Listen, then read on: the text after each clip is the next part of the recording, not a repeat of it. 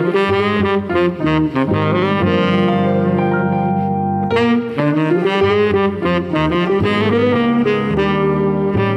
and welcome to the Creative Writers Toolbelt, the podcast that gives you advice and insights for your writing. I'm Andy Chamberlain, I'm a writer and creative writing coach, and in each episode, we'll be exploring an aspect of the craft together. You can find out more about me at my website, andrewjchamberlain.com, where you can also find out about the Creative Writers Toolbelt Handbook, which gives all the best advice and insight from the early episodes of the podcast and distill them into one volume. I hope this podcast is helpful to you on your writing journey. If you do find it useful, please consider leaving a review for the Creative Writers Toolbelt wherever you download it. So thank you for joining me, and here's the episode. Hello and welcome to episode 178 of the Creative Writers Toolbelt. My guest for this episode is the non-fiction and science fiction writer Jessie Kwak. In this episode, we talk about the different writing processes that people use, how to choose the right one for you, and why some writers have found the pandemic such a difficult time. When we're exploring the writing process, we also talk about the importance of using a process that gives you joy how essential it is for us to know ourselves as writers and when and how to hire the right professionals to help us with our writing. I had a great time talking to Jessie and really reflecting on some of these very important issues. I hope you find the conversation useful to listen to. Here it is. So, Jessie, welcome to the Creative Writers Toolbelt. It's great to have you as our guest today. Yeah, thank you so much for having me. This is fun. So I'd like to start by asking you if you would just tell us a little bit about yourself. Um, I know you've done all kinds of different different writing and worked in different genres and disciplines and stuff. So perhaps you could tell us a little bit about what you've done and what you're up to now. Yeah, so I am a sci-fi writer as well as a nonfiction ghostwriter. I work primarily with business book clients, and then I also do some copywriting for a lot of like B2B content marketing sort of things. So that's my the breadth of my writing, and I've also written my own some nonfiction as well as the sci-fi. Okay, I've been thinking about the latest book that you've brought out, and one of the points that you bring out, I think, in that, and you kind of explore a little bit, is why it's so hard to write and why it's such a difficult process. And I wondered if you could just unpack that for us because we all find it hard to write as writers and we don't always know why. And it would be good for somebody to just kind of guide us through why that might be. Yeah, yeah, absolutely. So the the book from big idea to book, it's all about kind of helping writers find a writing process that works for them. And one of the reasons that I wanted to write it is exactly what you were saying. It can be so hard as a writer to get the writing done. You're, you know, it's what you love to do, it's what lights you up. But I think so many of us have a hard time just getting in front of the computer and sitting mm. down or, you know, mm. with our pen and paper. Um, and I think part of that is the writing writing can be so vulnerable even if you know like me if you're writing shoot 'em up sci-fi adventures you're still putting a lot of yourself on the page mm. and you're still you know pouring out the story that you've been thinking of and knowing that it will eventually be read by other people mm. and that's i think where writing starts to get harder for people is when you when other people are getting inside your mind and you're thinking, oh no, my mom's going to read this, or will this get published, or will I ever find an agent, or all of those other questions, mm. I think are mm, what kind mm. of start getting in your mind and making the writing more difficult. So it's not surprising when we think about it that we realize writing is quite an exposing thing, isn't it? We we are exposing ourselves with our our skills or lack of as writers and and the way the way that we practice our art. But perhaps it's been, I wonder if you think it's been very particularly difficult in the last couple of years or so with the pandemic. I know I've spoken to writers who, um, some of them have just written loads of stuff during the pandemic, and others, it just, even though they had time, they just ground to a halt. And it was really quite, you know, distressing for them because they couldn't get anything done. Do you think that's been a particular issue then with, with the pandemic we've been through? And, and what's been your experience talking to people about that?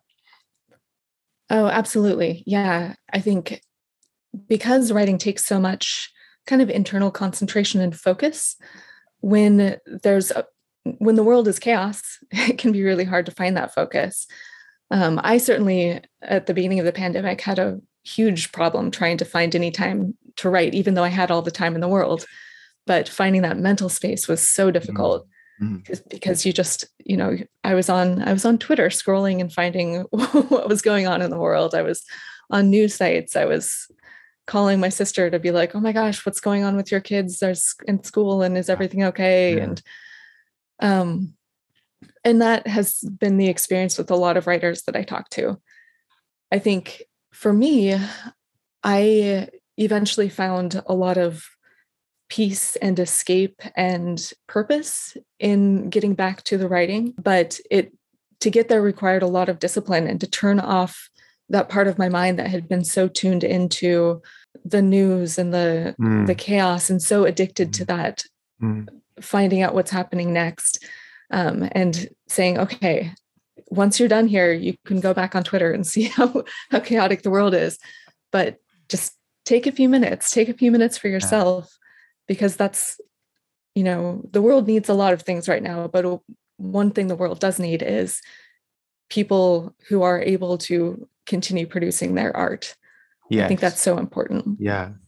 Yeah I, I i wondered as well if you think that um we have become perhaps unhelpfully addicted to constant news constant stimulus and constant stuff. And actually for writers that so that's quite unhelpful in terms of creating our own practice. Yeah. I think there's almost kind of two aspects of writing there's consuming because we do need to be aware of what's going on in the world you know we do need to be reading in our current genres and experiencing the world. But then there's also the part where you need to process it and create it into your own thing. And i think that's the part you you can't mix those two. If you are in the process of consuming it's very difficult to create mm-hmm. and so i think that's that's where when you get when you just have the faucet of the world turned on constantly there's no way you can't find that mental space to come up with your own interpretation of it okay now one of the things that really intrigued me about your new book was actually the kind of the, the subtitle of it. So it, it, it is called from from big idea to book. I think that's correct, isn't it? That's the title. Mm-hmm. But but there is a there is a kind of subtitle to it, which is create a writing practice that brings you joy, which really fascinated me because I think particularly that you would choose the word joy, and I'm sure you chose that having reflected on it. Um, and I wondered if you could tell us a little bit about your interpretation of what what did you mean by joy and what kind of writing practice might lead us to joy? I think when I was first starting writing when I was a kid, I wasn't doing it because I wanted to, you know, hit a bestseller list or become famous or even have anybody read it, but it was just because it was so much fun to tell stories. And as I got older, it as I mentioned before, you know, you kind of get those voices in your head like, mm. who's going to read this? What are they going to think about it? Is this ever going to find an audience? And I had found myself over the past few years just being very stressed about the writing process.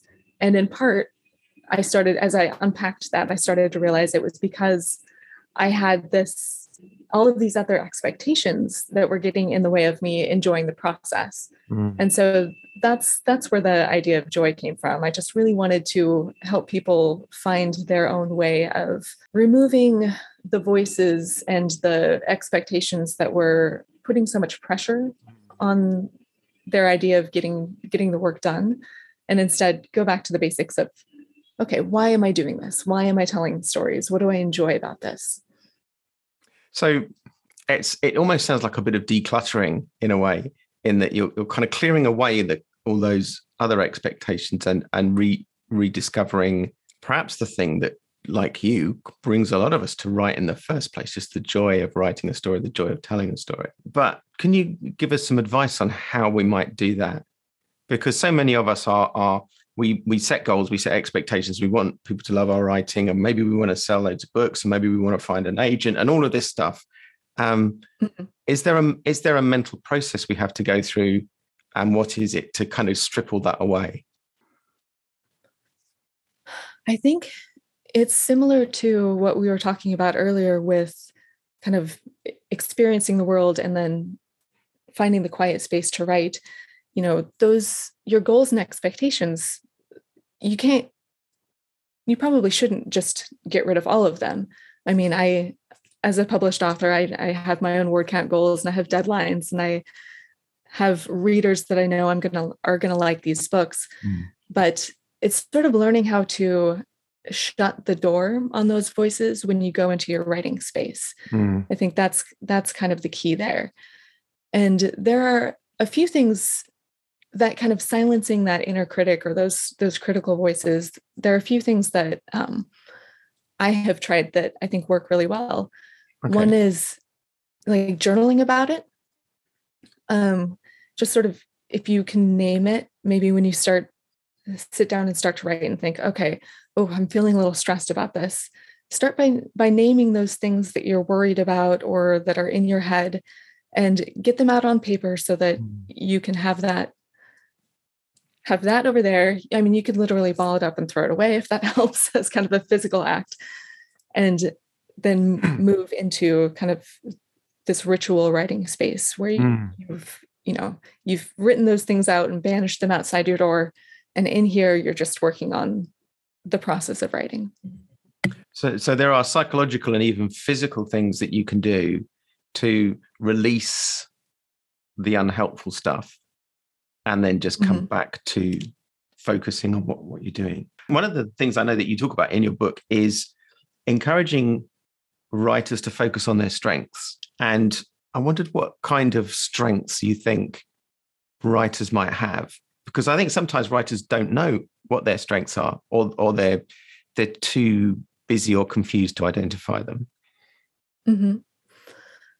I think start by what you find what what comes easiest to you and what seems the most fun so i mean i i've talked to people who they're they love the first draft and for them just kind of careening into into the wilderness and just writing down words one after the other and exploring the story as it comes that is really fun and easy for them mm. and maybe because of that they don't like the revision process as much or they're not as much a fan of editing or things like that um, or I know, you know, other people who love the world building and they will spend hours just kind of creating these big, intricate worlds and then never write a word on their novel because they're spending so much time creating this mm. fantasy world.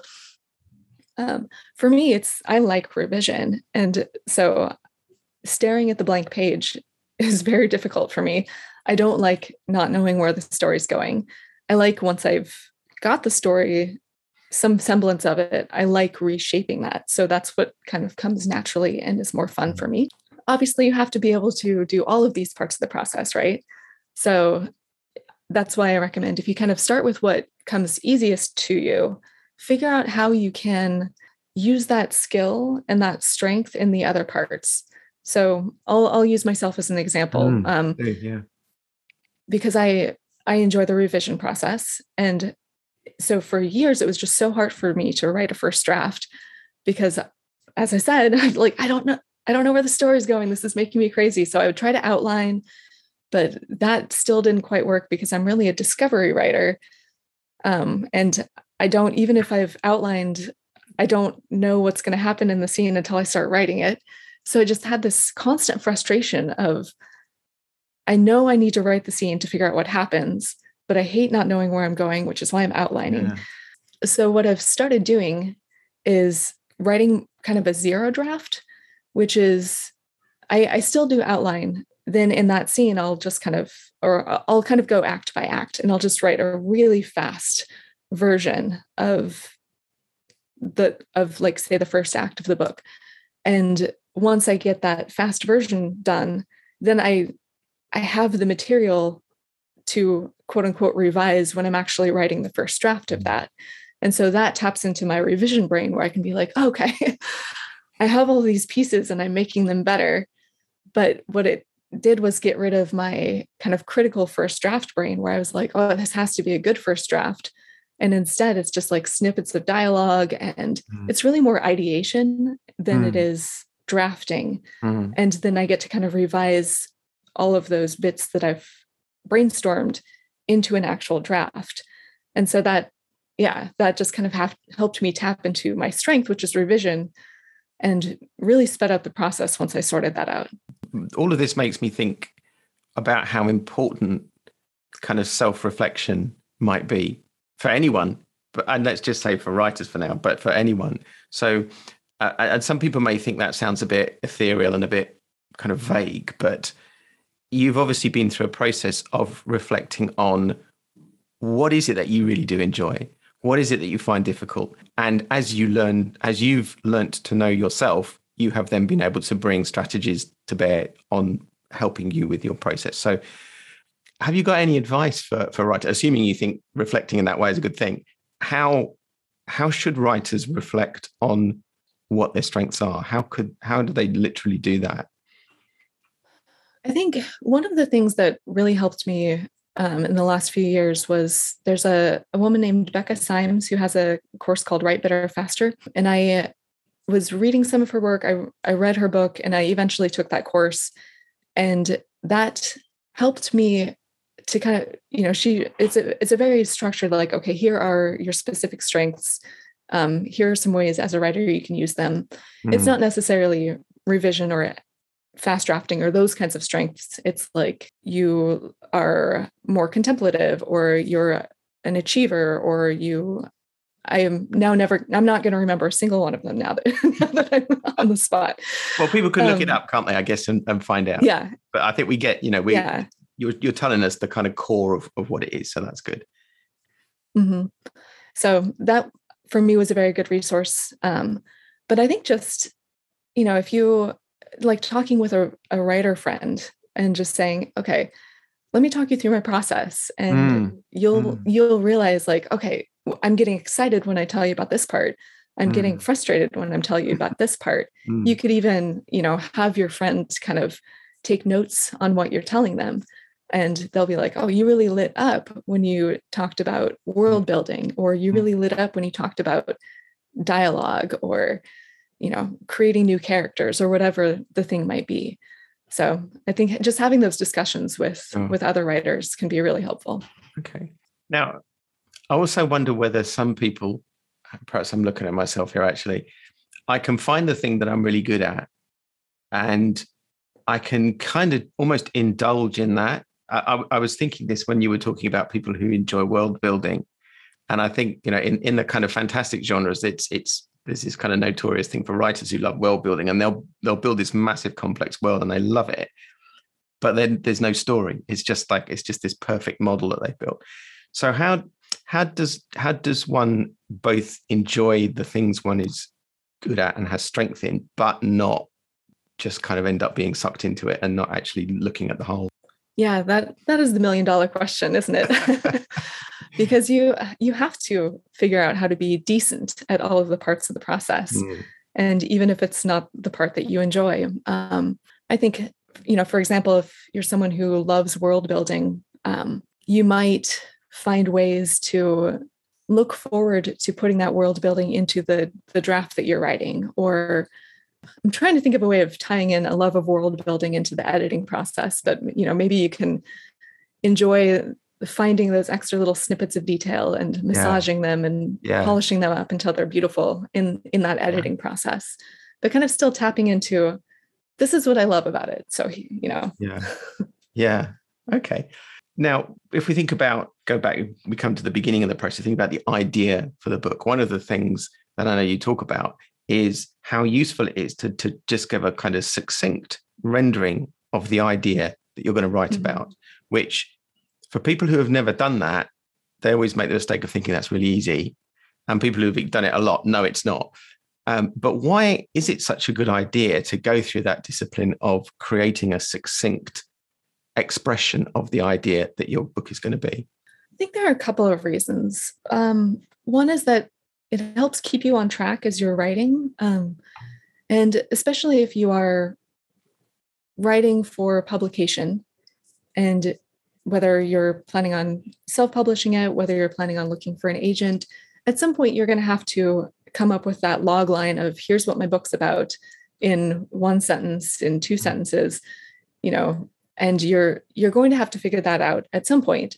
So I think it can really help figuring it out at the beginning so that as you write, it's con- your idea is constantly turning towards that compass and you you know you're not wandering off in mm. some other direction mm. um, for example the series that i'm working on now is it's about a group of kind of misfits who are all a little lost and adrift and they find each other and eventually find home and so it's it's about finding home. It's about coming together. It's about what does home mean? What does family mean? And i wrote that little sentence at the beginning saying okay this is what it's about. So as i was writing even the first draft it's like okay well here's one person's idea of home. Here's another idea mm. of home. Mm. when they walk into this this space what does that remind them of home? And so just kind of having that theme in mind made it so when i got to the revision process it wasn't like i'd written an entire book about uh, revenge instead of finding home and be like oh yeah. i guess i have to change my entire idea so that's kind of the first reason I, I suggest to do it the other reason i think that it can be really helpful to kind of find your succinct idea ahead of time is that it can release other expectations from you. You're not writing an mm. Epic fantasy saga about X, Y, and Z. You're writing a simple story about, you know, ABC. And so it can kind of help you let go of these, you know, thinking, oh, I need to have this thing in my book or my book needs to be more literary or my book needs to mm. be more mm. whatever it is because if you can define for yourself first what you're writing then you're not so worried about all of these other things sure so i guess if you if you work out what it should be then you don't have to worry about it the fact that it's not something else. And you are kind of released from worrying about whether it's doing something else. It's only it's got to just be that thing. Um, mm-hmm. The one, the other thing I wanted to ask you about this was: Do you think it is also the case that it's the process of creating the succinct, that succinct summary of the idea that helps you work out in the first place what the idea is? Is it is it an iterative process to come towards the idea, and so it you know it's a like with your book, perhaps it's something about a group of people, it's something about family, and then it's it's actually mm-hmm. more, and you kind of focus in there something about home and is that is that a thing? Does that is that how it works for you? Yeah. Yeah, it's a very iter- iterative process to get to that succinct moment. And oftentimes, as as I said, I'm kind of, I'm a discovery writer, so I don't often know what I'm writing until mm. I dig into it. So, I I as I write a first draft, I'm constantly revising my outline, and I'm constantly revising that sentence or that kind of back cover copy mm. of here's what the book is about. Mm. And you know, it might be halfway through the book I'm like, "Oh my gosh, this is it. I found it.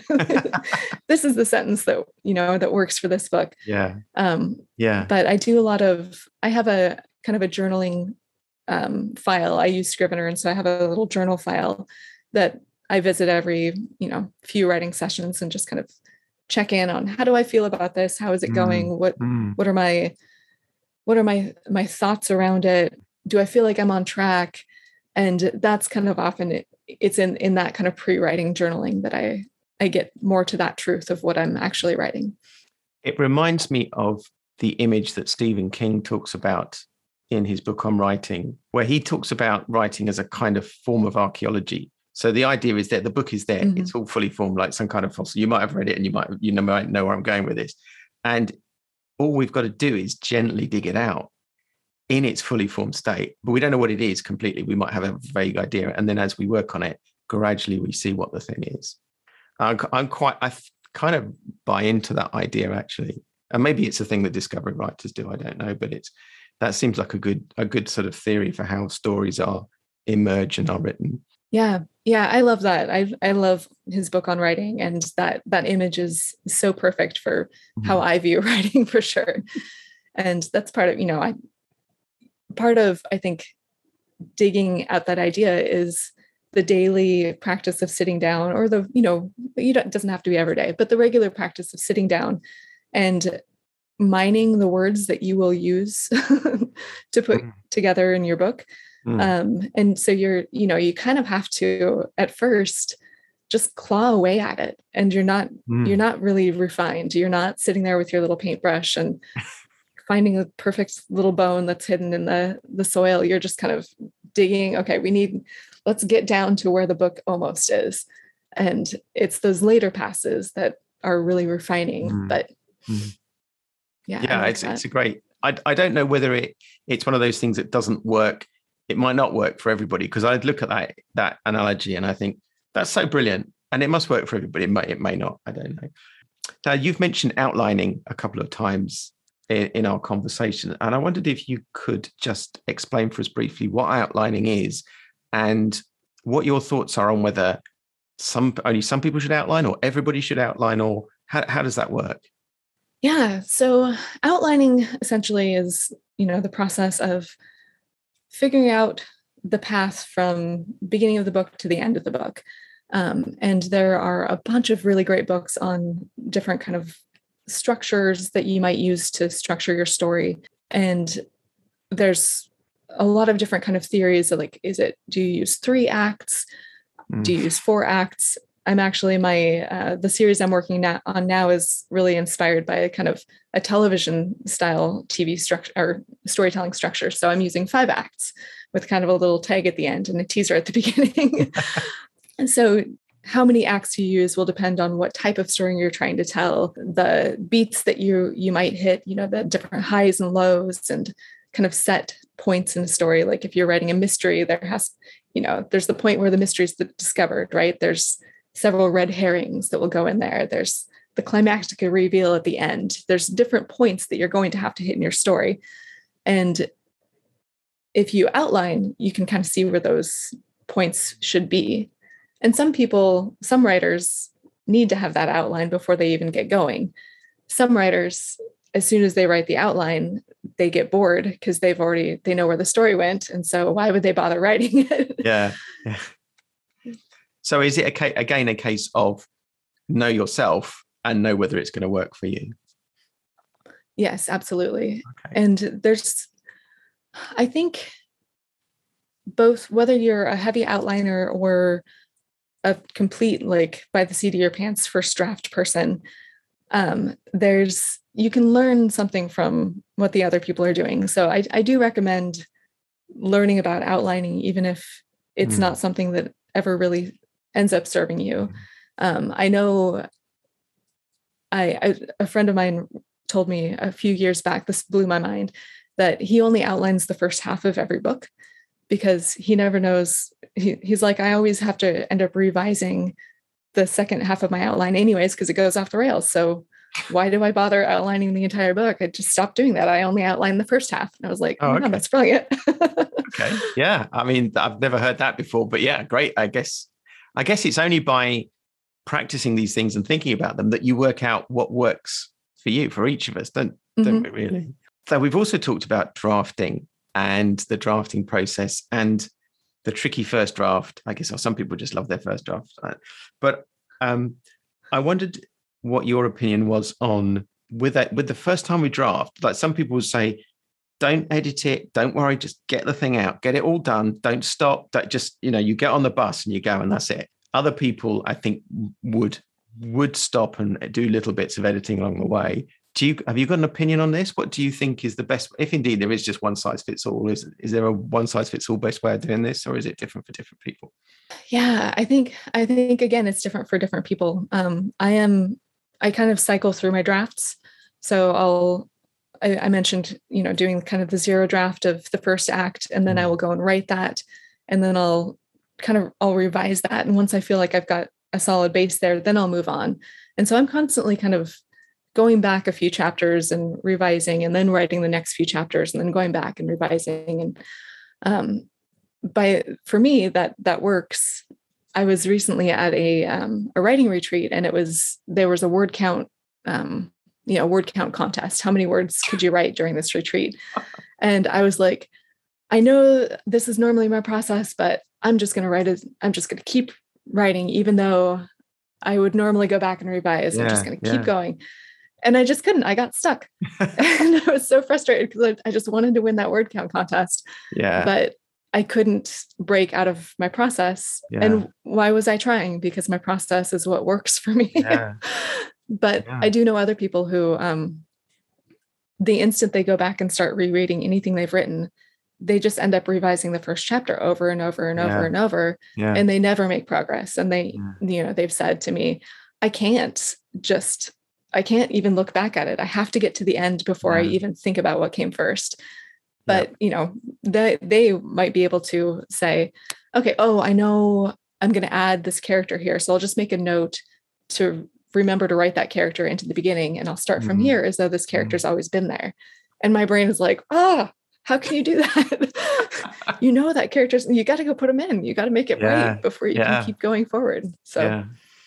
Oh, it's really interesting because, like, I, I can think of a project I worked on, and I did like twenty thousand words, and I stopped and edited it, and had someone help me edit it, and it just made me grind to a halt. I couldn't, I couldn't do any more of it for like six months. That was like so, so. I so for me, I've just got to kind of get the thing done. Otherwise, I I, I kind of lose it completely. But I think what I'm learning from this is that. Um, in a sense, it doesn't matter about the word count competition or what anybody else is doing. It's like, what is your process that you have worked out for yourself? Trust it and do it. It's that kind. That that seems to be the idea here.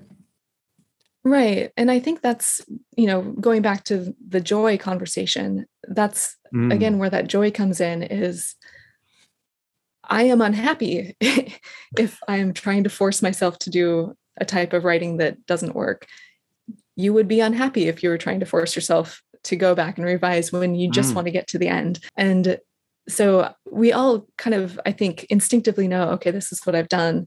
I would like to refine it. Mm. but i think as authors as writers we have we also have that like oh am i doing it right? What is everyone else doing? He does it differently. She does it differently. Like maybe i should try that instead. Should i be doing this? And so i think there's so much a little bit of panic and anxiety about is my writing process right? Mm. and i mean the answer is yes if it's working for you yes Yeah. if it's Yeah. not let's try to find some things that are different but Yeah. No, that's really interesting. It's it's it's not so much is your writing process right, but is it right for you? As kind Mhm. of yeah that's that's that's some kind of really hearing that loud and clear from from this this process. Um, one of the other things that you talk about, which I know a lot of writers suffer from, and we've alluded to this a little bit, is the inner critic. Um, and the inner critic is a terrible, terrible thing. It- uh, how Mhm. how you know, some people listening to this will be going, I hate that voice. H- how do you banish the inner critic? That that really unhelpful, not not a constructive idea, but that really kind of unhelpful, nagging voice that just just is unhelpfully critical. yeah that is that is a tough thing to do it's you know it's easy to say oh well just remind yourself that this is only a first draft or you know jot down the mean things your inner critic is saying and then set them on fire like ritually set them on fire in your bathroom sink. You know there there are things that you can do kind of these little rituals and reminders to help you um, just help you remember that while you're sitting there writing that is not the place for the critic the critic can come when you're editing when you're Mm. revising and doing other things like that's when you bring in this more okay well, i'll put my editor cap back on but that's i mean it's way easier said than done it's it's Mhm. really a matter of Mhm. um in like steven pressfield's ideas of resistance and you know every single day you're going to sit down and you're going to face resistance and you're going to face that inner critic and every single day you're just going to have to say not today please step aside i'm writing and some days are going to be easier and harder than Mhm. others um, and it will get easier over time um, Mm. and i mean honestly therapy of speaking with a professional can be incredibly helpful and Mm. you know a lot of writers are suffering from self-doubt Mm. and you know a lot of that self-doubt is incredibly unfounded and speaking with a professional who can actually help you kind of suss through some of your your specific ways that self-doubt is manifesting can i Mm. think be incredibly helpful So, just pursuing that a little bit further, then, is the secret to managing the inner critic more about good management of myself than it is good management of particular process I'm doing? Is it is the answer more of a kind of I I am a writer and I am okay as a writer and that's who I am. Yeah, I think it is it is more about the writer and just kind of your, your own self-knowledge. But again, going back to the turning off the world and finding your mm. writing space, mm. that can be part of that that ritual um, of mm. kind of that crossing the border into the space where you are a writer and nothing else matters and you've turned off the world you've turned off your notifications you've you know done some journaling to get whatever uh, oppressive thoughts out of your head or you know your to-do list or anything like that you've set that aside you've i don't know maybe you've lit a candle or made yourself a cup of tea and you've turned off the internet and there can be a lot of value in those sort of rituals mm, that get you mm. into the writing mindset mm, mm. you may have come across writers there in your time who they just get stuck and perhaps recently in the you know in the last, by recently in the last couple of years with the pandemic and everything and and they do get stuck. So if, if a writer says i'm just stuck what would you say to them if they need help? How do, how do they kind of deal with that? I think sometimes it's good to walk away from what you're working on. Mm. if you especially if you're not coming up against a, hard deadline if you have the time if you have the space you know. Yeah maybe let go of your own expectations for for a bit and take a step back and see see what you want to be doing. I think often uh, well for example at the beginning of the pandemic i was meeting with several friends and one had been frustrated for a while like even kind of pre-pandemic. And he was feeling stuck. He had keep kept setting himself goals of like i'm going to write a thousand words a day and then we'd meet next month and he'd be like i didn't write a single day and i'm so upset with myself and i'm so i'm just so stuck. And one of the other members of our group said hey what about instead of setting yourself a goal of writing every day instead your goal this month is that you're not a writer anymore and you do whatever else you want do you know enjoy your other hobbies do whatever you want but take just tell yourself this month i'm not a writer. And mm. maybe next month i can be a writer again but this month i'm mm. just i'm going to explore other things. And you know or this the first guy was like no no no that's not going to work. But when we met next month he was like i wrote you know 20,000 words this month. And we're like oh my gosh how did you do it? He's like well i took your advice and i decided you know what? Never mind, I'm just not going to be a writer. And instantly I started having ideas and I wanted to write. And he had just, it yeah. was taking off that external expectation of yeah. I must do a thousand words a day. And instead saying, you know what, I'll write if I want to. And all of a sudden he wanted to write. yeah. It's it's really this is really fascinating because it it's just reinforcing in my mind that it's if you think there's one answer, then there isn't. It's just you've got to find, you've got to do the work of finding the thing that works for you.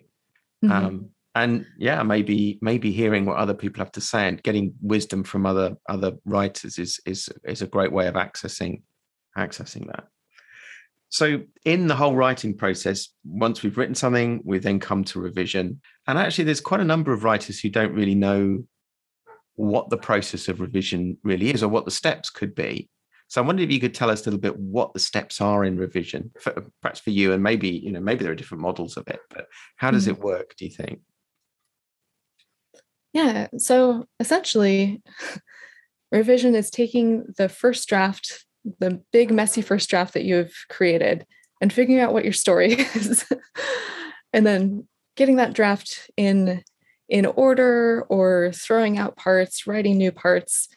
Um, it's almost like I think in a lot of ways, restructuring that first draft to fit fit the story that you now know you're telling. I think mm-hmm. especially in in early in your early career, you've probably you probably haven't written a super coherent, super on point to an outline book.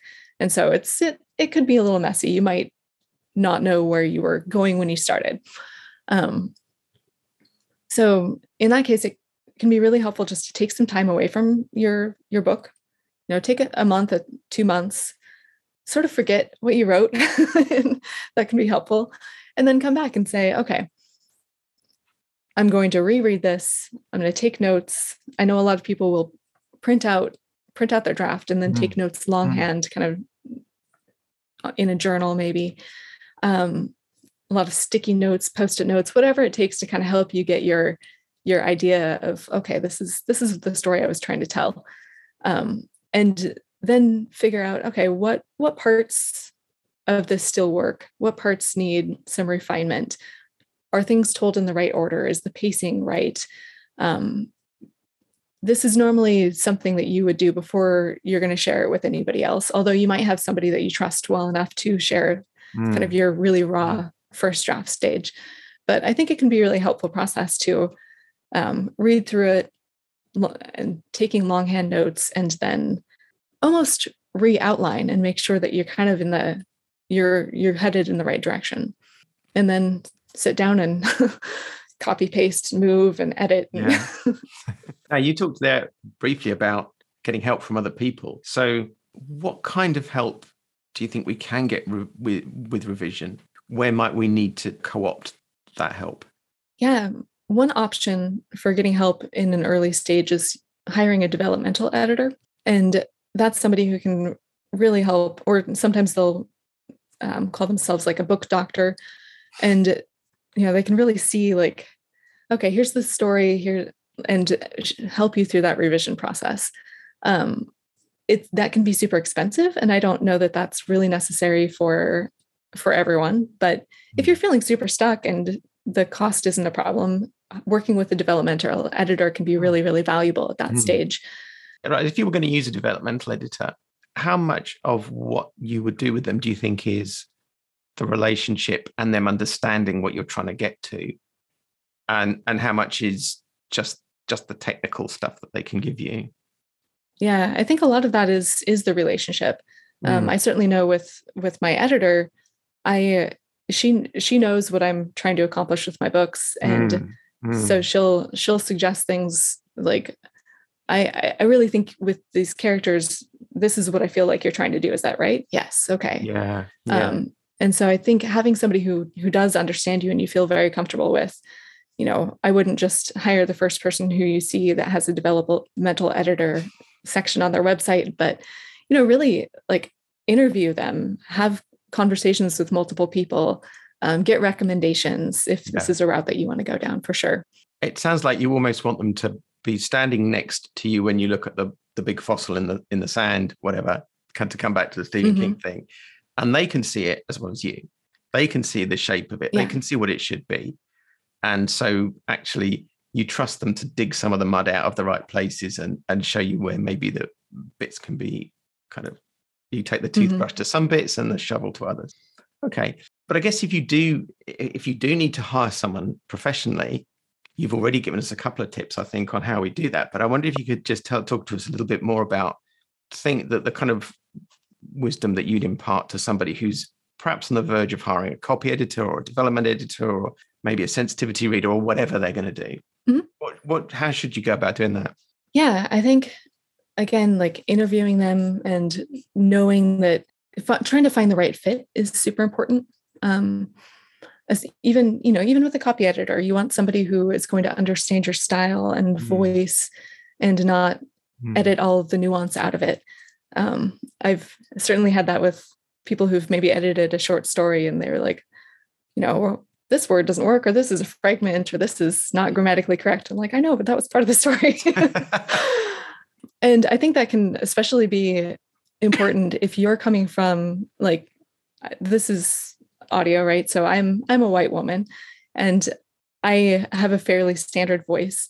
Um, but if you're coming from a culture that's not like the mainstream literary voice working with an editor who comes from mainstream literary might edit out cultural nuances and mm. phrasing and not understand just mm. really not understand what you're trying to do so i think mm. in that case it's especially mm. important to find an editor who's who understands the story that you're trying to tell yeah. Um, yeah and you mentioned sensitivity readers which i think is a really really great thing to do if you have um, well, one of my books has a deaf character as a point of view. And I hired a sensitivity reader to read the book and make sure that I wasn't doing anything that was completely off base and yeah, going to take people yeah. out of the story and be offensive. Yeah. And I just wanted, you know, in the same way that if I was going to write a story that was like about, say, early NASA space program years, I would hire somebody who knew about that instead of just mm. relying on my own research to make mm. sure I had the details correct and make mm. sure that I was writing as authentically as possible. Mm. So I think hiring experts, whether that's sensitivity readers for um, cultures or experiences that you don't have experience with, or hiring experts who have, you know, say technical knowledge or, you know, somebody who used to be a detective and can consult on your novel if you're mm. writing a police procedural. Like yeah. that can be really, really valuable. Mm. Yeah, it's it's it's interesting because it I think some people could be forgiven for thinking that that's almost a bit of an indulgence for the writer to hire somebody to do this, but actually, it could spot some real howler mistakes and you can avoid them. Mm-hmm. And also, it can just elevate your writing to just a higher level and it just gives it a, a quality and richness which which is worth it. Yeah, absolutely. Okay. So we're coming to the end of our conversation now, and I wondered if um, I mean, people have been listening to this, and we've talked about some some fascinating things. I think, particularly around finding what's right for you as a, as a principle, um, and and just like processes of revision and reflection, all of that kind of stuff. And if people want to find out more, so if people want to find out about from big idea to book, um, or some of the other things that you've written, how would they do that? Um, my website is kind of the hub for everything about me. So jessiekwak.com, J E S S I E K W A K.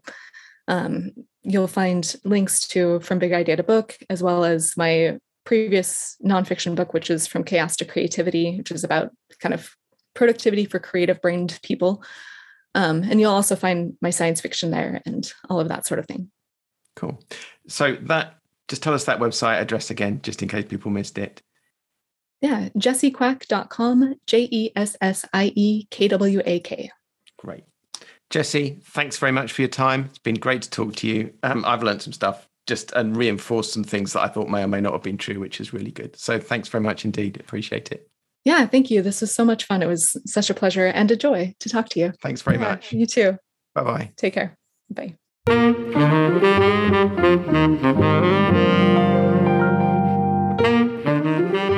Thank you for listening to the Creative Writers Toolbelt podcast. You can find out more about the podcast at my website, andrewjchamberlain.com, where you can also find details of the Creative Writers Toolbelt Handbook, which takes all the best advice and insight from the early episodes of the podcast and distills it into one volume. I hope this episode has been helpful to you on your writing journey. If it has, please consider leaving a review for the Creative Writers Toolbelt podcast wherever you download it. Thank you for listening to this episode, and goodbye.